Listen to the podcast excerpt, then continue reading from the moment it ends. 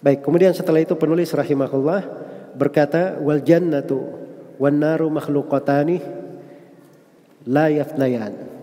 Sorga dan neraka dua-duanya adalah makhluk.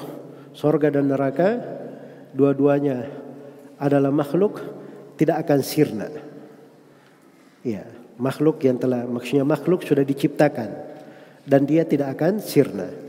Ini saya poinkan dua pembahasan. Pembahasan yang pertama keyakinan bahwa sorga dan neraka telah dicipta.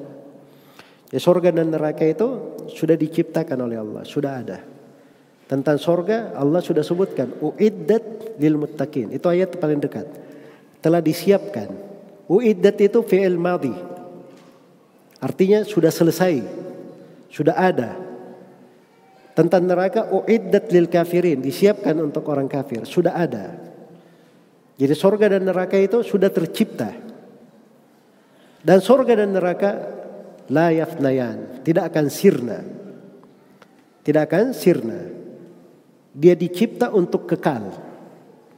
Memang diciptakan oleh Allah Subhanahu wa taala untuk kekal.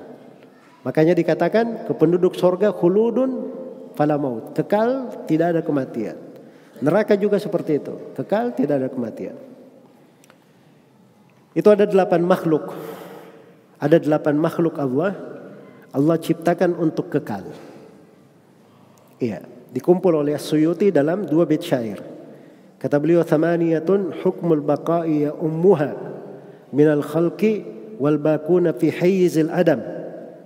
Hiyal arsyu. Hiyal arsyu wal kursiyu narun wa jannatun wa ajabun wal arwahu kadallahu wal qalam. Ada delapan makhluk, hukum kekekalan meliputinya.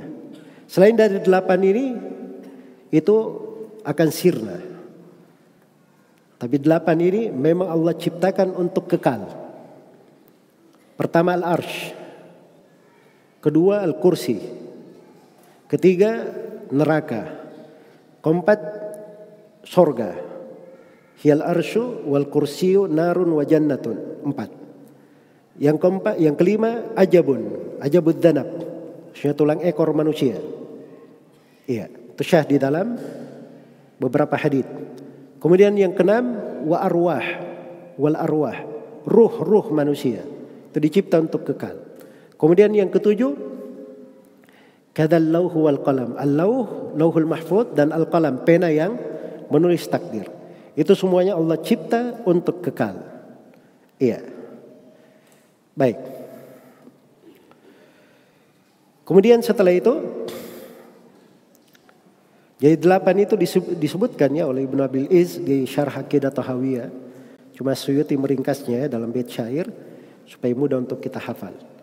Dan dua bait syair itu saya pernah bacakan kepada Syekh Shalal Fauzan. Hafizahullah.